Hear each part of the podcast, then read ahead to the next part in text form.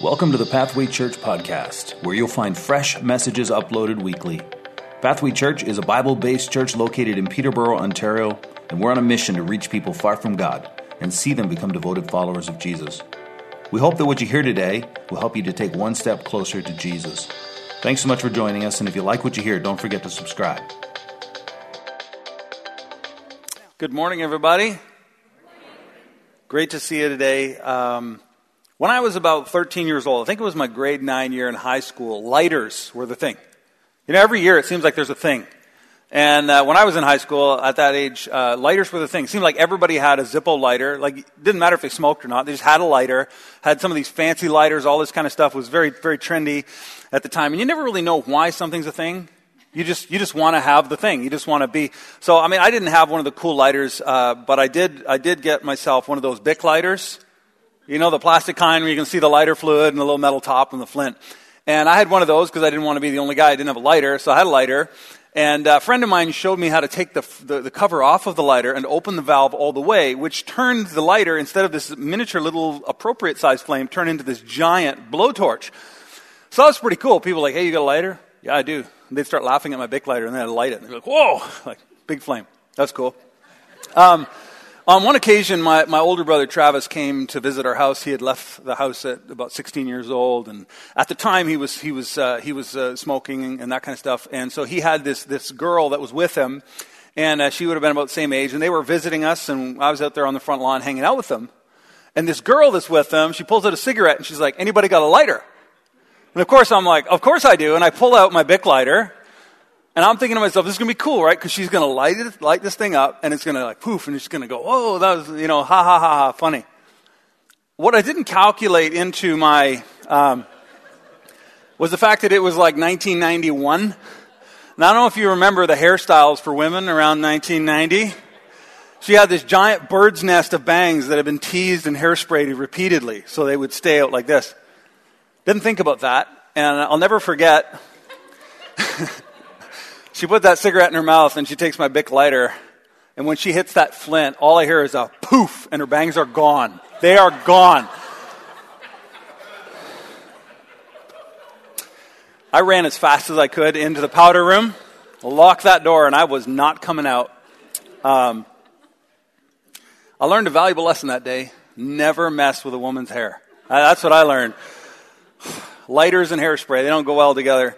Um, I did a lot of dumb things as a kid, a lot of memories.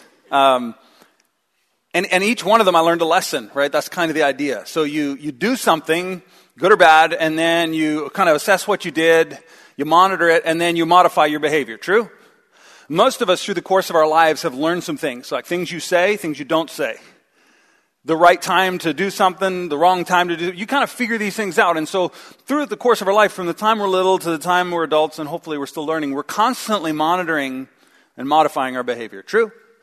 And, and in fact, what happens over time is we really do become um, behavior experts. We, we learn the right things to do. And, you know, hey, you act like this at church, you dress like this, you say these things, don't say those things. Hallelujah. Amen. And then you go to work and there's a different vocabulary and people do things. And, and so you kind of, you kind of begin to figure out there are certain behaviors and things we're supposed to do. And so we kind of, we become great at behavior modification. And we kind of figure out as we go through life how to behave. And then there's these moments in life where either you or someone you know, let's just assume it's someone you know, you, you blow past the line. So you know this is, you don't say these things, but then all of a sudden you say it and people get hurt. Or you, you do the very thing that you knew you shouldn't do, and it blows up the relationship, or it damages your friends or your work. And, and so, what happens is like, if you were to sit down with a person that did this, whether it's you or someone else, and say, Did you know that that was the wrong behavior? They'd be like, Yeah, I knew that was the wrong behavior. But then they blew by it, or you blew by it anyway. Why does that happen? That's what I want to talk about today. Uh, we've been in a message series called Guardrails, and for the past four weeks, you've had the privilege of, of hearing from Andy Stanley, and today I'm going to wrap up the series. Uh, tough act to follow, but I'll do my best. I'm talking about this idea of guardrails. Guardrails. Now, we all know what a guardrail is. A guardrail is simply a system designed to keep vehicles from straying into dangerous or off limit areas. I mean, we've seen guardrails such as the one on the stage around um, the roads, and these guardrails are there to protect you from what's on the other side, correct? They typically put a guardrail where there's a curve where there's a river, where there's a cliff, where there's a deep ditch, or where you might uh, stray into oncoming traffic and hurt yourself. And so they're designed to keep your vehicle from straying into dangerous or off limit areas. In, in, other words, a guardrail is there to direct you and to protect you. And, and one of the things that, that Andy's mentioned a few times, is that guardrails are always placed in the safety zone. Have you noticed that? They're never in the danger zone, they're in the safety zone. So if they put the guardrail like four feet beyond the cliff, you know, you're driving in your car, you're flying off the side of the cliff, and you're like, oh, there's the guardrail. Wish they had to put that in the safety zone to keep you from going into the danger zone. So there's always, um, the guardrail is always in the safe place to keep you from going into something that will damage you further. In fact, the damage done by hitting a guardrail in your vehicle is actually much less than what would the damage would be if you hit what's on the other side. True? And that's why guardrails are so powerful. They're placed in the safety zone. Guardrails provide us a, a margin for error, right? When my, my wife and I had our first home, and uh, Noah and Naomi, they were just little. And there was a birch tree in our front yard. It was kind of like halfway to the road. And I remember telling the kids, like, stay on this side of the birch tree. We'd be sitting out on the deck, and the kids would be playing in the yard, and that was fine. But the birch tree became the guardrail. And the reason why we said stay on this side of the birch tree is because if they went a little too far, they would be on the road, you know, chase the ball onto the road, and cars would be going by on the road. And so what we really didn't want is our kids on the road, but we, we made the birch tree the guardrail so there was a margin for error the three year old forgot what he's doing and he's chasing a ball, there's, there's room for error. You understand what I'm saying? When I was a youth minister many, many, many years ago, um, teens used to come and ask me, they're like, so where's the line? We just started dating. Like, how far can we go before it's sin? And I'm like, whoa, birch tree. Like, you stay way over here because if you get too close and it gets too hot, you're in trouble. So like, let's, let's make the line here a guardrail. And so when you start dating, you set up some guardrails. Say, here are things we're going to do and not do. Here are places we'll go and alone and all. You, you create some guardrails, creates margin for error so you don't go too far and end up in disaster. The other thing we've been saying about guardrails as it pertains to our lives is that a guardrail is a personal standard of behavior, a personal standard of behavior that becomes a matter of conscience. In other words, there are lines that you set up in your life that when you bump into them or when you begin to cross those lines, it dings your conscience. And you go, wait a minute, I need to stop here. It triggers something inside of you. And so you and I establish personal guardrails. A few people have mentioned to me since the series began, like, oh, you know, I'm not sure if I agree with this one or that one or what Andy said. And it's like, hey, this is personal. You have to figure out where your guardrails need to be. The reason why it's personal is because each of us has a, a ditch that we would, would tend towards. For some people in this room, maybe alcohol is something that is just is off limits for you. And you can't even go places where people have open alcohol, or you can't have it in your home. And so you know that because that's a problem area for you. So you have to set strict guardrails that someone else in this room, no problem. They can have an open bottle right there and they'd never, never even want it. So, so you have to create guardrails to protect yourself. For other people, maybe you need guardrails with social media. Because if you didn't say, here's a limit, here's when I'll use it, how long I'll use it, you'd be on it 24 7, you know, PMing everybody and, and following, tracking everybody's feeds and, ooh, look at that. That is not my problem. I can just tell you, I don't need a guardrail. I check my Facebook about every three weeks. So if you've been messaging me, I'll get back to you in about 13 days uh, when I check it next. I, that's not a problem for me, but for some people it would be. For me, food might be, I might need some guardrails there, like not gummies and candies. You can, you can leave those on the counter. I won't touch them. But if somebody opens a bag of chips and just leaves it on the counter, there is um, no guarantee that will be there when you come back. Um, so you got to create some guardrails that are specific for yourself to protect yourself from going too far in a particular area they're, they're very personal. And a lot of people, as you hear about this concept of guardrails, you may be thinking, oh, this is good. I wish, I wish my brother in law was here to hear this. I, I wish my kids were here. I wish my husband could just hear one of these messages because they need guardrails because we can see where other people go into ditches and we think we're fine.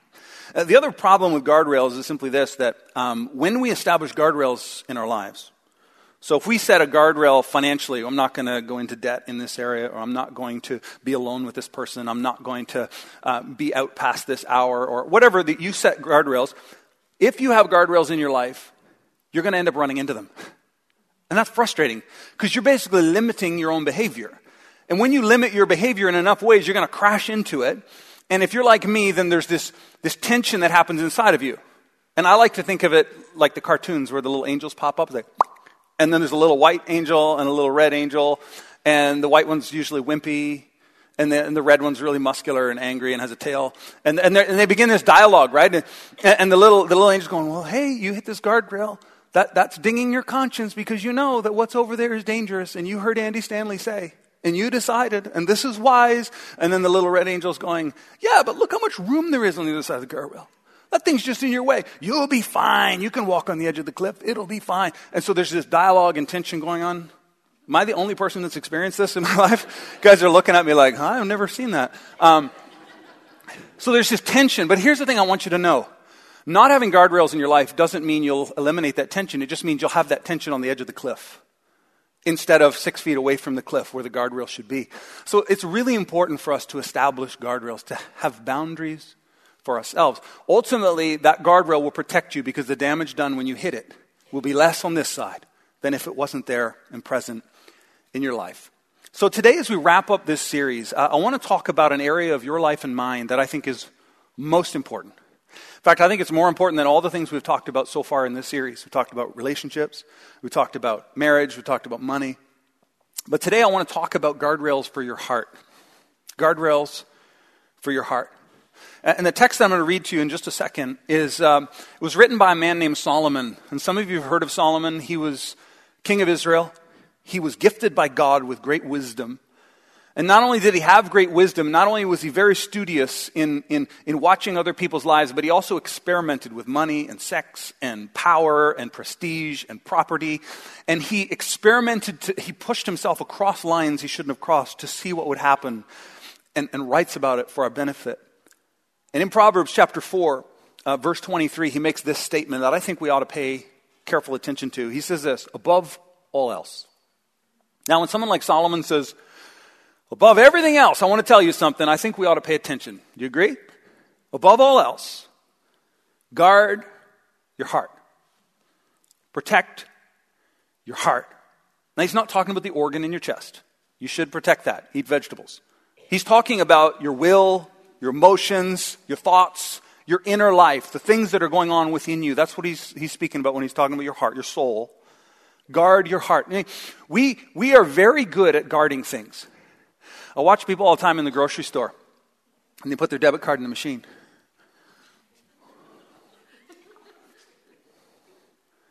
They don't want anybody to see their PIN number, right? Or, or they're sitting at the computer and they're going to do a bank transfer and like, hey, turn around. One, two, three, four, five, six, seven, eight. Enter. You know, I hope none of you actually use that password. That's a terrible idea.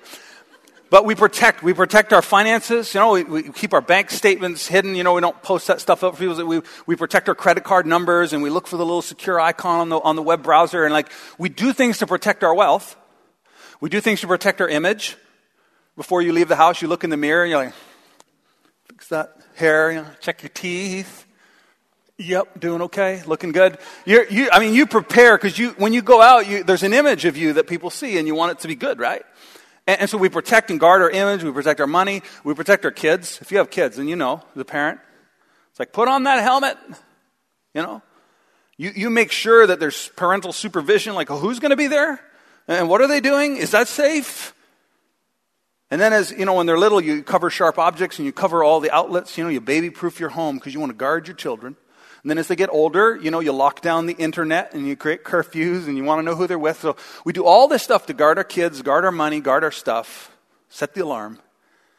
But we often neglect to guard our hearts. Isn't that true? It's just like whatever goes, goes. And, and Solomon is, is, is saying to us look, above all else, more important than your money and your house and your car and your kids is your heart. You got to guard your heart. And here's why he says we ought to do this. He says, above all else, guard your heart, for everything you do flows from it. Everything you do flows from your heart. Another translation says, guard your heart with all diligence, for out of it flows the issues or the springs of life. Now, to understand the metaphor that he's using, you have to understand that he lived in a place called Israel, which is arid, desert type land, very dry. And the source of life for the people would be these springs of water that would, that would come up out of the ground. And, and out of this dry ground would come fresh, clean drinking water. And it would provide life to, to the plants and to the people that lived in the area. These springs were crucial. And so Solomon is like looking at a spring of water coming out of the dry earth and going, that's like your heart. Somewhere inside of you, everything that you think, say, and do flows out from some hidden place within you. You got to guard that. You've got to guard what's happening inside. Because what's inside of you, what's happening inside of you right now, will ultimately leak out into the rest of your life. Did you know that? We have to guard our heart because everything you do comes out of it. In order to guard our hearts, we have to understand and recognize the fact that our heart is the source of our life, that the stuff that's going on inside actually translates to the outside eventually. And so in Matthew chapter 15, there's this interesting conversation that we're going to jump into where, where Jesus is, is, is being confronted by some religious leaders of his day. And the religious leaders are, are going to challenge him around a tradition that they have. In the Old Testament, God commanded the, the priests to, to wash their hands ceremonially before they served the Lord in the temple. And what they had done is they had then taken that law that God gave to the priests and made it a tradition for everyone. They said, before you eat, everyone has to do this ceremonial washing. And of course, Jesus did not enforce this because it wasn't a law, it was their tradition. And so these religious leaders see Jesus' disciples eating food without having done this special washing. And they approach Jesus and like, why don't you command them to do that? And, and Jesus makes this incredible statement to them. He says, it's not what goes in the mouth that defiles a person but he says, but rather what comes out of a person that defiles the person. And, and the crowds are like, whoa, that's wow, that's deep. And then, and then they kind of disperse. And after this happens, uh, Peter, you know, he's kind of the spokesperson for Jesus' disciples. He's like, hey, Jesus, come here. Um, would you mind explaining that to the boys? Like, I knew what you were talking about. That was great, by the way. That was awesome how you shut those guys up. Um, but I know what you meant, but you know, some of the guys are a little confused. I was going to explain to them, but I thought maybe maybe better if, if you kind of explained it, probably be better. Of course, none of them had any clue what Jesus was talking about. And Jesus responds with these words. Let's take a look at them. Verse 15, verse 16 of chapter 15. And Jesus said, Are you still without understanding? Really, guys? You really don't get that? Do you not see that whatever goes into the mouth, the things that you eat, passes into the stomach, yeah, we're with you, Jesus, and is expelled. Yeah, okay, we got it. You know, a couple chuckles, a group of guys, potty jokes, insert those there. Um, Jesus, like, come on, guys, like, don't you get it? What you eat goes here and then kind of exits out the back of the building, whatever, 12, 24 hours later. Um, it goes through you, is the point. We got it, Jesus. Then he goes, continues, he says, but what comes out of the mouth, in other words, the words that we speak, he says, What comes out of the mouth proceeds from the heart. And this is what defiles a person. We're not, we're not talking about food anymore. We're not talking about germs anymore. We're talking about heart. We're talking about what comes out of our mouth. To, to, to add more context to this, he continues to explain in the next verse saying this For out of the heart come evil thoughts, murder, adultery, sexual immorality, theft, false witness, or we could say lying and slander, speaking evil of others. Jesus says these behaviors that ultimately will destroy you and destroy the people around you, these behaviors that drive a wedge between the relationship that you have with God, these are the things that defile a person, not the kind of food you're eating, not whether you wash your hands or not. He's like, it's what proceeds out of your heart that defiles you. He continues in verse 20. He says, These, these behaviors that hurt us, that hurt others, that ultimately offend God, are what defile a person. But to eat with unwashed hands does not defile anyone. Jesus is trying to take their attention off the outward behavior, off the behavior modification, and onto, and onto the heart. And, and, this is the problem. The Jewish leaders had always looked at the laws of God, the rules that God gave them, as like thing, like a checklist, and it was like we could do these, and we're, and and but it was always a heart issue for God. Uh, recently, I guess last Sunday, we went for dinner with my family. And I won't give you all the details, but essentially, one of our children was running with a long, sharp stick. Another one of our children, my son Nathaniel, our son Nathaniel, came running around the other corner and got a stick in the back of the throat. Um, I spent last Sunday night in the emergency room with my son. It was exciting. And it was an answer to prayer because we didn't have to wait long. It was amazing. Uh, but we went in there. He's fine. I don't see concern everywhere. He's fine. Um, he's all healing up. The reason why I tell you that is because the next morning uh, I came down the stairs and he was kind of sitting on the floor with the dog and I was like, how's your throat? He's like, oh, it's sore. It hurts to swallow. I'm like, but you're good. Doctor says, you know. Yeah. And then he turns to me and has this epiphany. Have you ever had one of those where you just, all of a sudden stuff clicks? He looks me in the eye and he says, you know, Dad, he's like, I always wondered why you guys said not to run with sticks. now I know. And I'm thinking to myself, remember this moment when you asked to date. Because when we set more, like, no, you're not. Well, why? Trust us. Trust us. When God says don't lie, it's not because he wants to give you a difficult time, because lying destroys relationships. When he says don't commit adultery, it's because he knows what's best for us.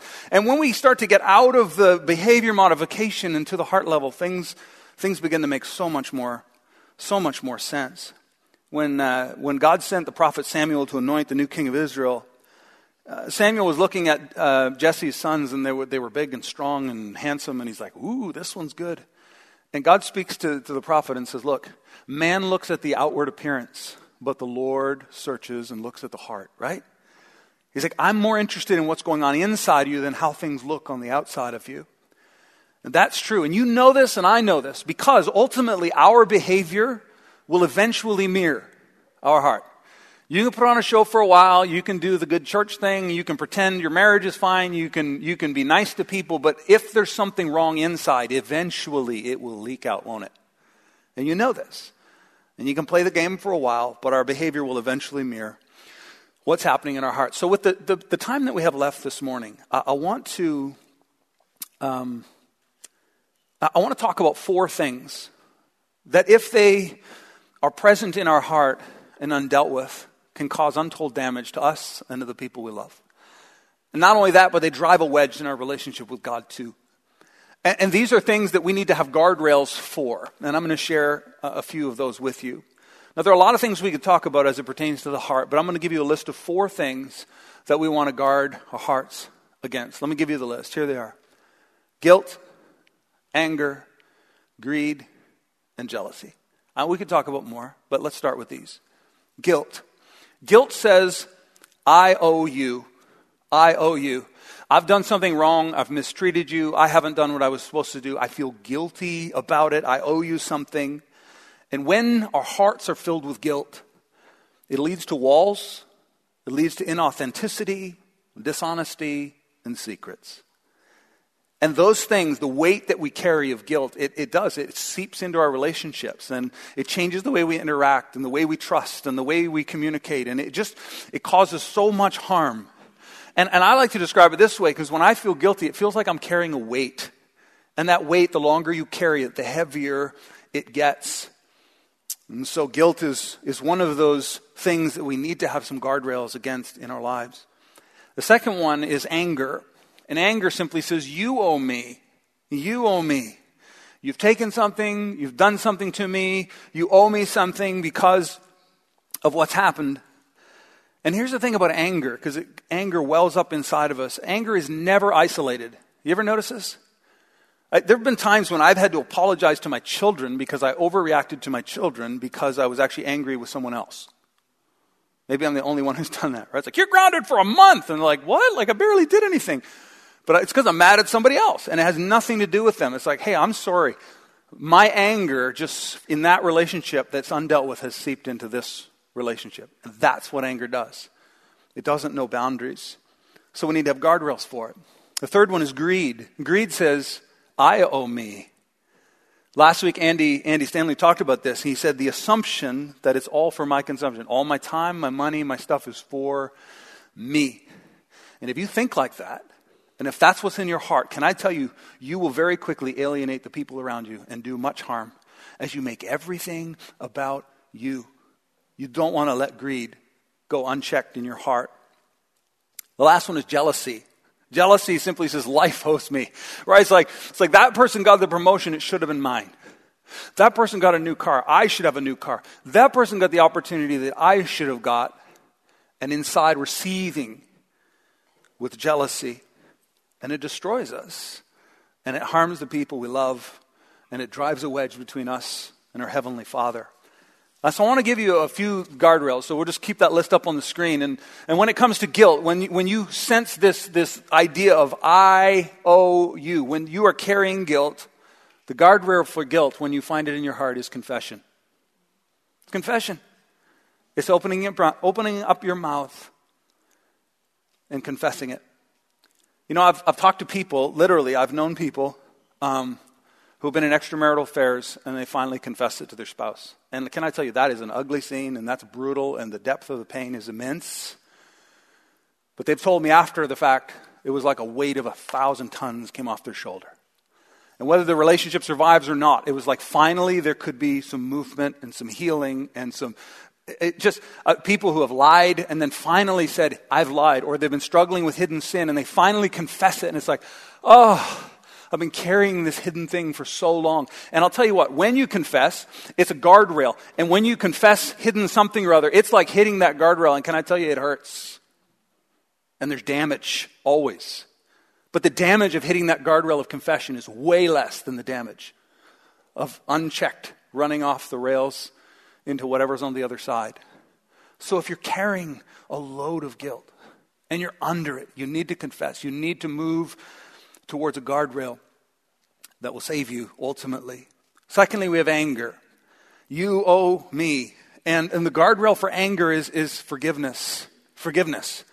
And we're not talking about general forgiveness, like, oh, I forgive so and so for hurting me. I'm talking about figuring out exactly what they took from you, exactly how they hurt you. Oh, they cost me a job, they cost me this much money, they cost me these relationships, specifically what it cost you, and then letting go of the debt. And you may be thinking, well, if I do that, I'm letting them go. I'm letting them go free. Yeah? You're also letting yourself go free. And, and you have to forgive. You have to forgive, otherwise, that anger will eat you up. And it won't just affect you, it'll affect all the people around you that you love. And so, forgiveness is the guardrail for anger. Greed is the third one. I owe me. You know what the guardrail for greed is? Generosity, giving. For some of you, you are like that is, I mean, that's your ditch. I mean, it's your stuff, it's your money, it's like you've got objects in your life that are, that are more important than anything else, and maybe you should sell it. Get as much as you can for it and give it to a charity, give it to somebody in need. And when you do that, you're literally laughing in the face of greed, saying, You are not going to own my heart. Some of you need to write a, a big for you check that's a check that, you know, for someone may not be a big deal, but for you it's a big deal. And, and the point of it isn't where the money goes. The point of it is that you are breaking the power of greed in your heart. Because if that doesn't go unchecked, if that goes unchecked, I'm sorry, it will damage you and the people you love. Jealousy is the last one. Jealousy says, Life owes me. And the guardrail for for jealousy is, is celebration, it's thankfulness. It's, it's hey, that person got a promotion. I, am going to I'm gonna write them a note and say, hey, congratulations. You go, I don't feel like doing that. It should have been my job. Yeah, I know. But you, have, you can break the power of jealousy by taking steps towards celebrating others, taking steps towards thanking God for the things, for the things that you have instead of complaining about the things you don't have breaking the power of these things at the heart level before they spill out into the rest of your life. Is this making sense to anybody? God is most concerned with the heart. And, and we often, you know, as I said, we pay attention so much to the external stuff how a person looks, how they behave, all that stuff. As parents, it's really easy for us to just look at our kids' behavior and try to manage that. But ultimately, we, we, we want heart change. We want, we want their hearts to flourish, correct? And so we do that. It's like, it's like a vehicle. You can, you can take your car and you can wash it and wax it and vacuum it and armor all it, and everyone looks at your car and goes, amazing. But if you never change the oil in the motor, that thing's done. You have a beautiful car that ain't going nowhere. But because it's invisible, because you don't see what's happening under the hood, it's easy to miss. And so you have to set up some systems to remind you, right? My car has this little light. It comes up and it says oil change. And if I miss that, there's a sticker on the window saying, at these kilometers, get your oil changed. Because it's easy to miss the things that are internal. We focus on all the external stuff. But God is most concerned with what's happening um, at the heart level. So Proverbs 4:23, let me finish by reading the text. One last time. Above all else, he says, guard your heart, for everything you do flows from it. Thanks for listening to the Pathway Church podcast. If you'd like to reach out to us, go to our website, pathwaylife.com. And as always, don't forget to subscribe. See you next week.